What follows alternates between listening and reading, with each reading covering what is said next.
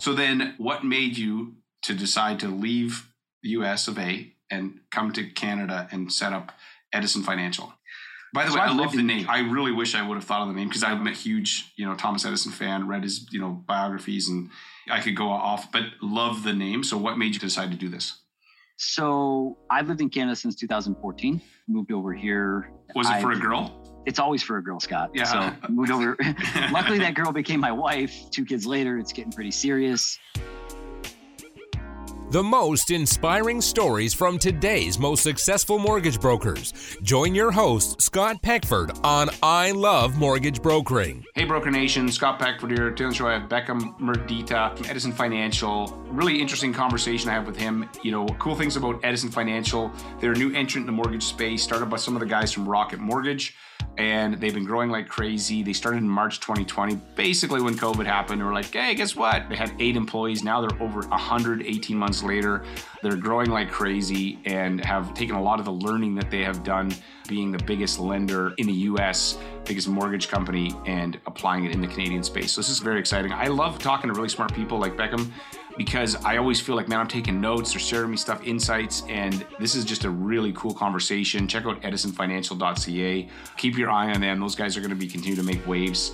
In the Ask the Expert segment, I talked to Ben McCabe on how to get a reverse mortgage done in 10 days or less. Crazy, right? So before we jump into this episode, though, I want to give a shout out to our title sponsor, Finmo. So Finmo is a Canadian mortgage application, document collection, submission platform that is very easy to use. The average mortgage broker saves 72 hours a year by using this technology. So as the client's filling out the app, it's figuring out what documents you need. It's also connects to the lender spotlight, so you can search guidelines and rates. It's got smart submission notes and clients can upload their documents. It's very, very slick. You can check out finmo.ca. And the guys at Edison actually use the same platform. So it's pretty cool. They use the same platform and they are growing like crazy and they're a very technical, forward thinking company. So check this out. This conversation I have with Beckham.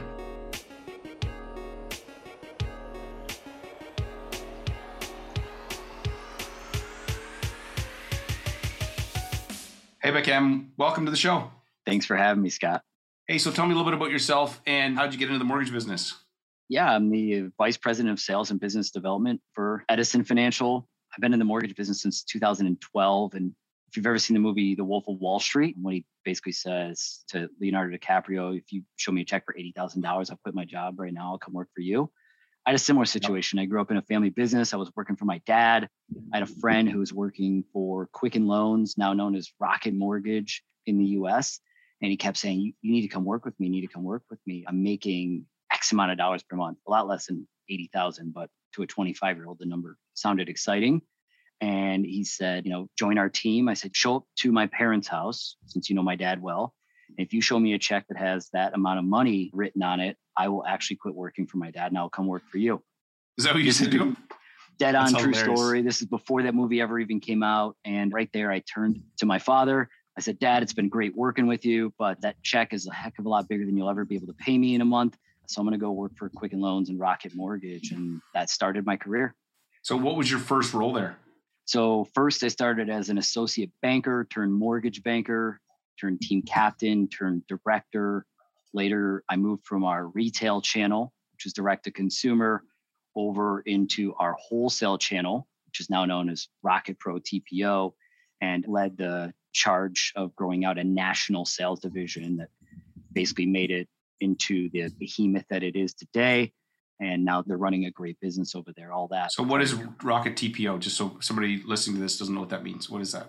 It's uh, third party origination. So it'd be the equivalent of an MCAP or something here where they are going direct to broker to generate volume. So, there's mortgage people in the US using the Quicken Loans, Rocket Mortgage as their funding, but they work for the ABC company, right? Correct. Wholesale, basically, wholesaling. Correct. Wholesale. Okay.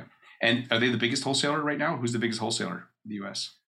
Second largest wholesaler. UWM is currently the largest wholesaler. Overall volume, Rocket is the largest mortgage originator in the United States when you take into account direct to consumer and the uh, wholesale channel. What percent of business does Rocket do of the total pie? So if the pie is 100%, what approximately, this is all publicly traded, but you probably would have an idea on this. Yeah, it's approximately 9%. with a target of 20% in the coming years. So a lot of growth initiatives are taking place right now since the uh, IPO in 2020 for growth. We're sort of the, you know, Canadian international foray into being able to make some of that happen as well. Right. Okay. So you guys have the wholesale department. You nine percent of the markets. Who's your biggest competitor in the U.S.? Like, who would be the next biggest lender or biggest mortgage company? As far as origination goes, it's United Wholesale Mortgage, which is also that's not lender. that's a wholesale lender, but like the okay. banks, banks, the banks, like Wells Fargo or somebody, or Wells Fargo, Bank of America, Chase, they're all up there. Yeah. Okay, cool. So then, what made you to decide to leave the U.S. of A and come to Canada and set up Edison Financial. By the so way, I've i love the name. I really wish I would have thought of the name because I'm a huge, you know, Thomas Edison fan. Read his, you know, biographies, and I could go off, but love the name. So, what made you decide to do this? So, I've lived in Canada since 2014. Moved over here. Was it for I've, a girl? It's always for a girl, Scott. Yeah. So moved over. Luckily, that girl became my wife. Two kids later, it's getting pretty serious. So, been over here for about seven years now but really, it was in 2019 that our co-founder and president Hash Abu was at the time, you know, working for Lendesk as a uh, chief financial officer, and met with some of the leaders because at that time Lendesk had been acquired, and met with some of the leaders from Rocket companies, including our chief revenue officer Chad Weinbaum, and got together and started conversating about what it may look like to set up a mortgage business. And Windsor, Ontario started becoming the topic of discussion because it was just across the border from Detroit, allowed us to, you know, quickly get back and forth. And what we basically did was we leveraged the name that Hash had already come up with from trying to kick off this company in 2017. And we actually used that same company, the same name. We started this business with basically a new idea, and that was to take something that Rocket had created which is a really, really, really slick consumer facing model, and bring that over to Canada. So we've been focused really on just digitizing the front end of the process, working with technology partners to try to create a new consumer experience. Right. And then Rocket's obviously an investor in you guys, right? And so what made them decide to take a flyer on you guys as a, a startup in a new country? It's one thing, I mean, they're, you know, obviously they got growth plans for the US, but what do you think made them decide to do that? First and foremost, I mean, I can't say exactly, but I would guess faith in leadership and then just market opportunity. You know, for those who are in the market, your audience is primarily brokers. We've seen volume just increase tremendously over the last couple of years. Now, we did not anticipate this type of growth in the market. You've got supply and demand, you've got COVID, you've got a lot of stuff going into what's creating the market right now in Canada. But for us, we just looked at it as a great opportunity. It's a market of nearly 40 million people. In some areas, it's heavily concentrated with high volume. And really, we felt that the market was underserved in a lot of ways. There's a lot of old processes that are kind of ingrained in the market, and it's very segmented in a way. So, for instance, you have brokers who do what's best for brokers, you have digital platforms who are doing what's best for them in their businesses. You have lenders operating what's best for their businesses. You have lawyers. So you have all these other parties, but I don't know that anyone has necessarily yet nailed the full end to end consumer experience. And that's when we started looking at it, even myself as a client getting my own mortgage in Canada in years past, seeing the whole market top to bottom from the eyes of a client and really trying to reimagine what that opportunity could look like if we really got it right. So basically, you're taking the same blueprint that Rocket Quicken used to build their consumer facing business and applying it to the Canadian market. So leads me to my next question, which was how has what you learned in the US market helped prepare you for Canada? So what do you think has helped you guys really prepare for getting the company here? I think the greatest learnings that we've gotten from Rocket Mortgage in the US is just the understanding of the consumer. What a lot of companies are doing right now is one of two things, and they're both great. One is a full digitization of the mortgage experience. So, really just trying to create a really slick, you know user interface user experience through an application or through a website and trying to drive a full end-to-end website experience for their clients to go out and get their own mortgage mm-hmm. that's great. Rocket did that as well push button get mortgage. It was a you know phenomenally impressive tool that was built and it's led to a lot of the success. And then you take the other side which is more the model scott that you know you and i talk about which is the getting out there right? Boots on the ground that model, hand holding clients, still keeping it relationship based. People tend to do one or the other pretty well if they're successful in this business. What Rocket has done extremely well and how they understand their consumers is that people still want both, right? They want to start digitally, they want to feel like it's technology first, but ultimately they want someone holding their hand throughout the entire process. And that's really what we're trying to build for the Canadian consumer as well.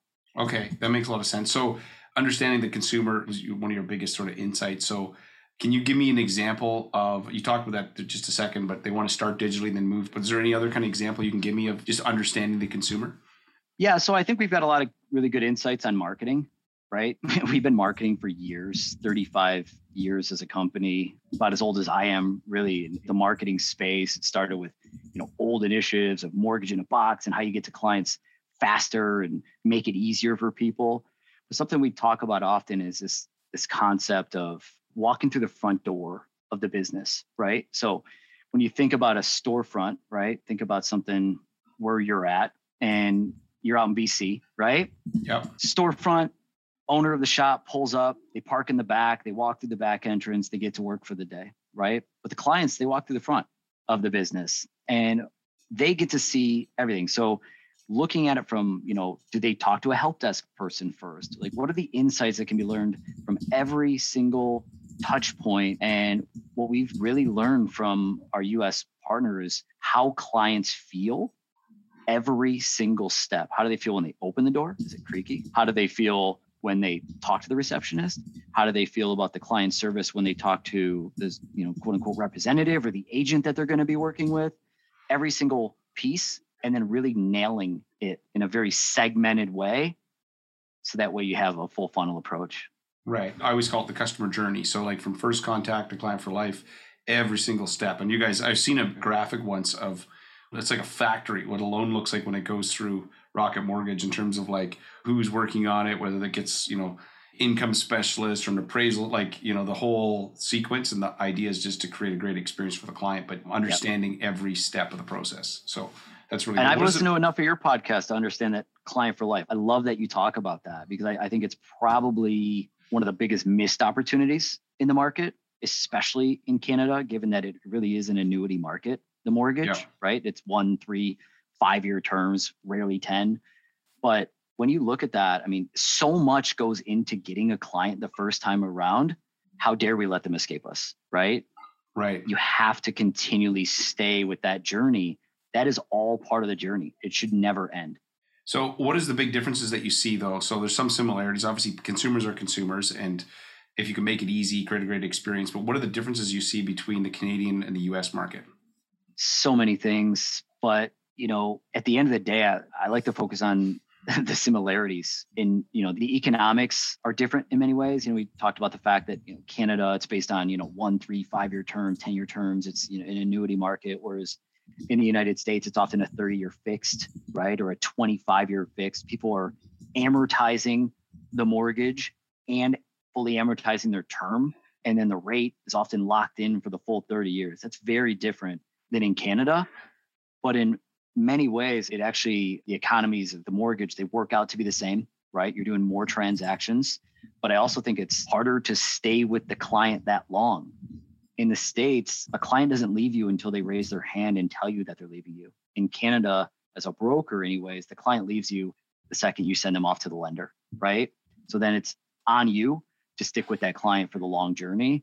And that's really the major difference. But i think in order to win in canada long term you talk about it often scott that that's going to be one of the biggest tools for winning in this mortgage game long term is client acquisition and then holding on to those clients because client acquisition as the years go on is only going to get more expensive. There was a time when, you know, getting your eyes on your business from Facebook and all these other social media tools was quite easy and quite cheap.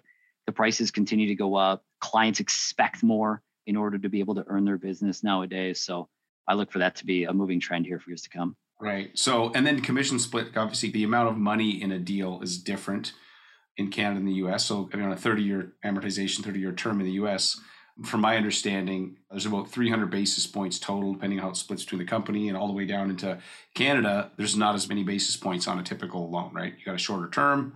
So, how does that factor into you know, being successful in Canada versus the US? So I actually think they work out very similar to, you know, what I was saying was let's look at a five year term. You're going to do a mortgage for that client. If you do it right, you're going to do three mortgages inside of a 10 year period, right? Whereas in the States, somebody could take out a 30 year mortgage and they could sit on that same 30 year mortgage ah, for the rest of their life, right? So you're thinking, oh, 300 basis points, that's a lot more fruitful. Well, you may never touch that mortgage again if they've got a fantastic mortgage and there's no need for them to change it. Whereas in Canada, you might make 100 basis points, you're making 100, 100, 100. It's the same 300 basis points over the same 10 year period, right. let's say. That makes a lot of sense, actually. And one of the things I've often thought about when I've got buddies and even some of our coaches are from the US, it seems to me like there's more people required to do loans in the US than in Canada. Is that correct or incorrect? Like, for instance, a guy like Jim Tralucas who will crush 750 mortgages with two people. I can't imagine that's even possible in the US given just the extra paperwork required and disclosures. And am I out to lunch on that or does that sound right? Or what do you think? I know people who do it and have done it in the US under the same model, very similar to Jim's model from what I've read. So it's definitely doable.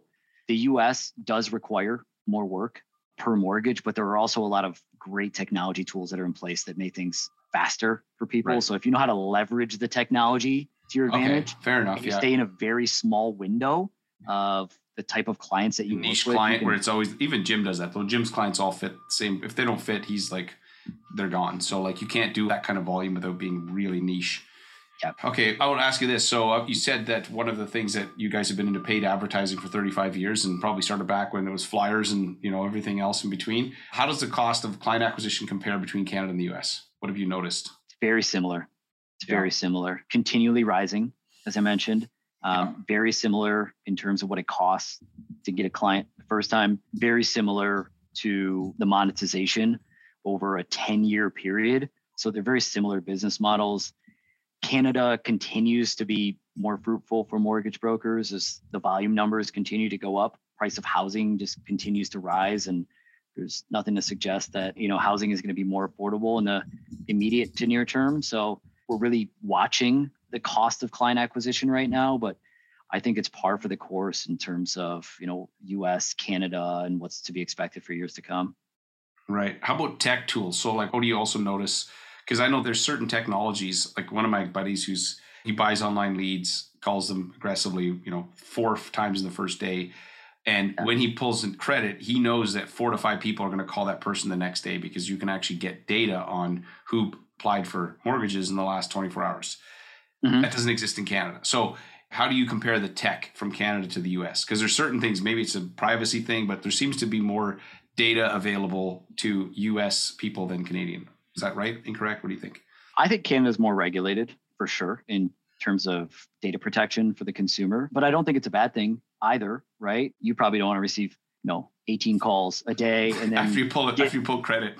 and then get put into somebody else's dialer and then they call 18 calls a day. And I've got four mortgage companies calling you and it just creates a whole mess. So I think the US is not necessarily ahead technologically in that perspective. It exists in Canada, but there are more consumer protection laws in place that prevent that stuff from happening. It's probably a good thing at the end of the day for the consumer.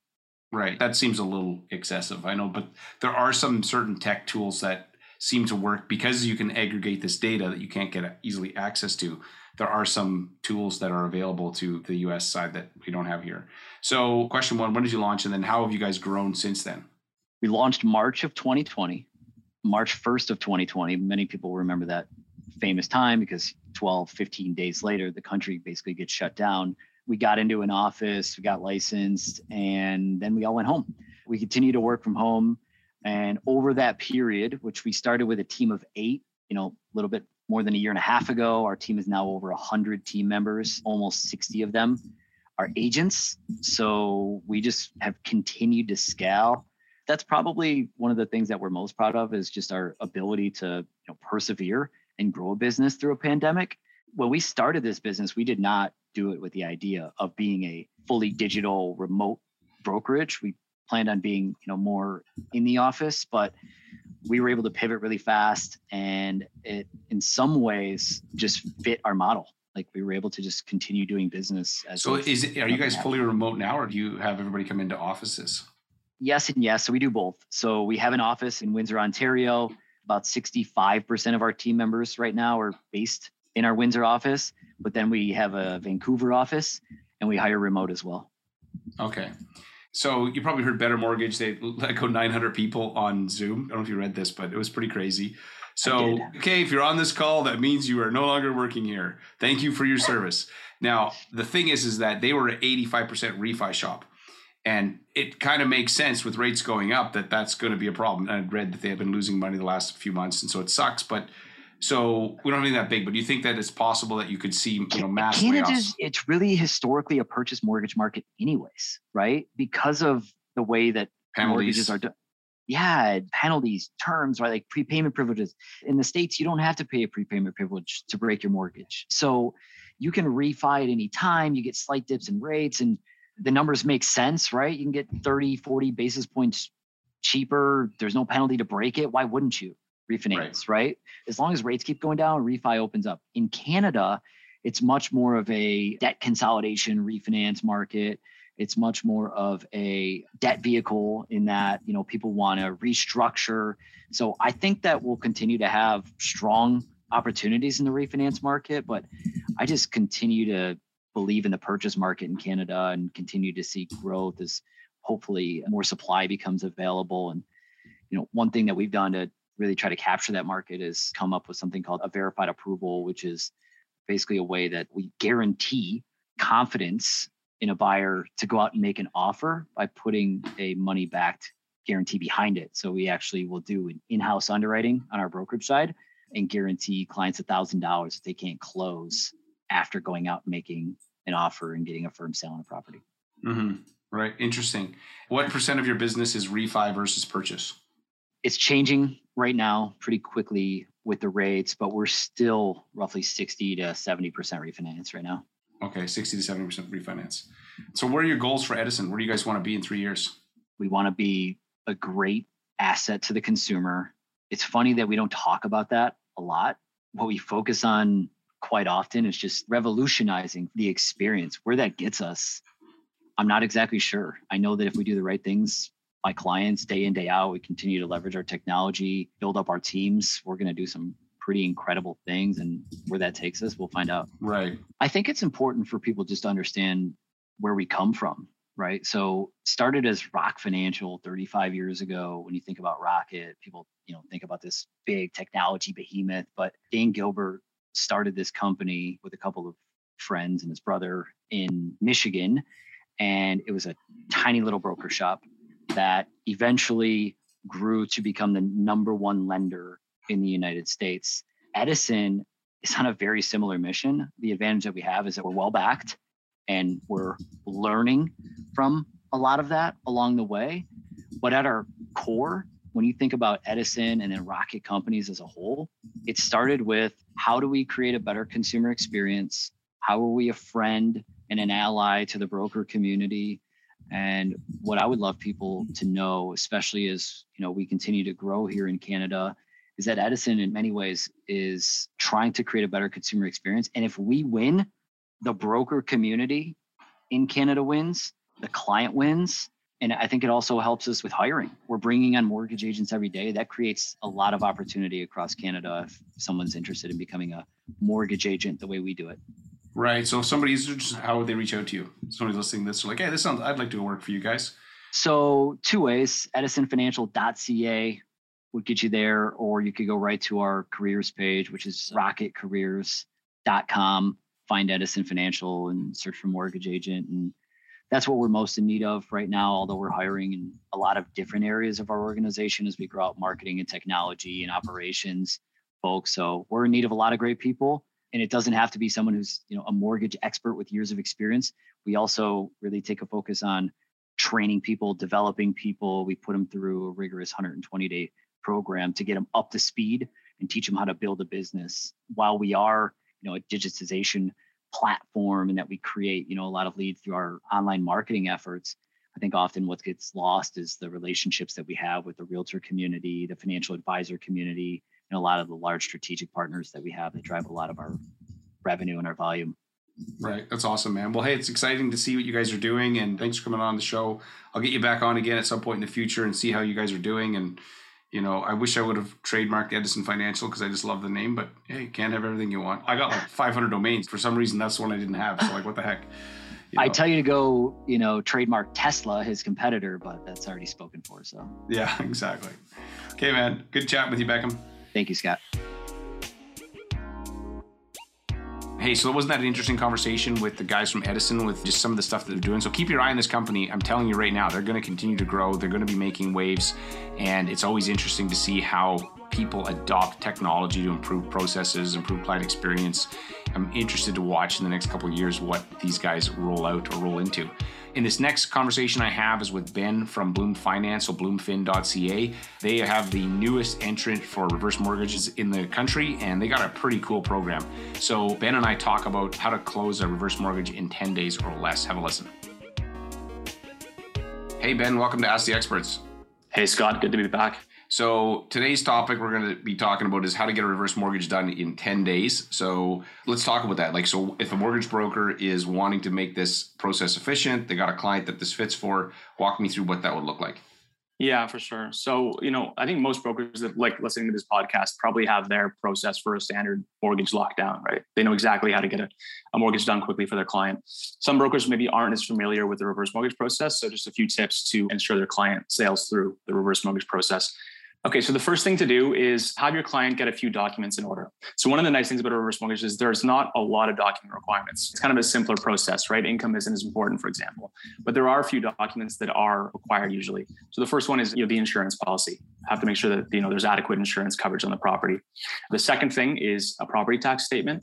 Just want to make sure there's you know no arrears on the property, or, or if there are, you know what is the amount so we know what needs to get paid out. And if they have an existing mortgage or a HELOC secured on the property, good idea to pull that statement because reverse mortgages need to be in first position. So we'll need to pay out any existing debt on the property. So that's basically it insurance policy, property tax, existing mortgage or HELOC. So what about income? What things do you guys look at with income? Does it matter a lot? Like I'm curious what's that next thing? Yeah, for sure. So one of the nice things again about a reverse mortgage is that you don't need a lot of income to qualify, right? Like we qualify people on the basis of just CPP and OAS income all the time the reason for that is obviously that they don't need to make interest or principal payments. So we don't care about their ability to pay back the mortgage. That being said, we do need to have comfort that they have enough income or savings or you know reverse mortgage proceeds to satisfy their property obligations, which is you know pay their property taxes on time, keep that home insurance policy in place, and you know be able to maintain the home over time. One of the nice things is that we don't usually have to ask for documents to prove income. Usually we just go off of stated income. But it's important that your client gets their income story pulled together understand you know what are they getting in terms of recurring income what is the amounts you know pull that together what are they getting in terms of cpp oas pension deposits et cetera and have that ready to go for that initial conversation so that that doesn't become a bottleneck in the process. Right. Okay. That makes sense. Okay. So what's the next thing? So documents in order the income even though you're basically just making sure that it's to cover those key things what are the things that they need to do? Yeah. So the next step in the process is going to be an appraisal so if it's in a city, it's probably going to be a desktop or a drive-by appraisal. If you're getting outside the city, it's more likely going to have to be a full appraisal. Now, you know, it seems obvious, but you know, in those cases, an appraiser is going to be walking around the house with a camera.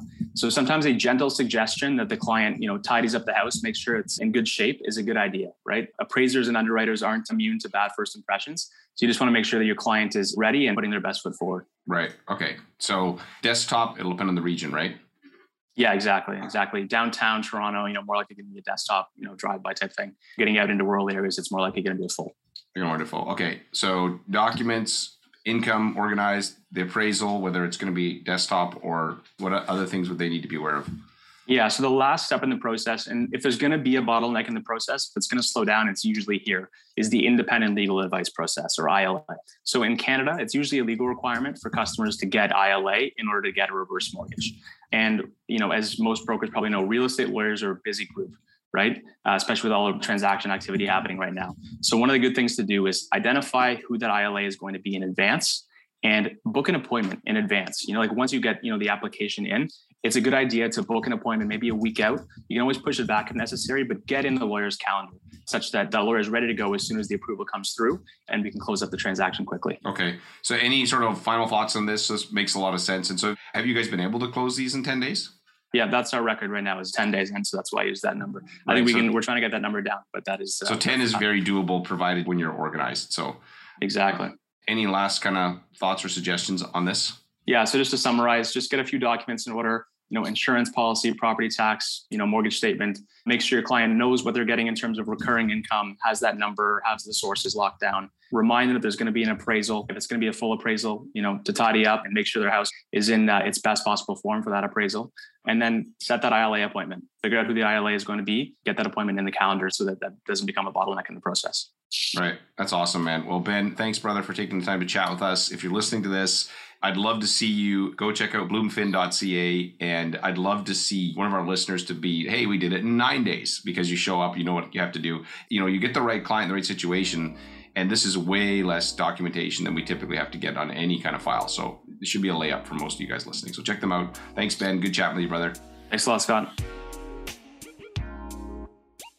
All right. Hopefully, you found these uh, conversations useful. You know, great conversation with Bekim from Edison Financial, as well as Ben from Bloom Finance.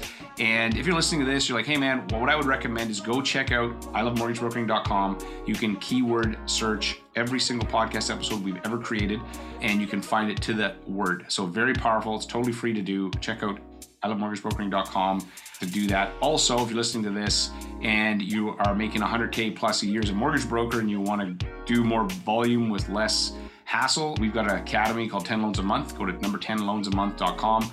Get on the wait list. We open it up a few times a year. We always sell out, but we always give an invite to people on the wait list first before we do anything to the public. So you can check that out. And thanks again for checking out this episode. This is an I Love Mortgage Brokering production.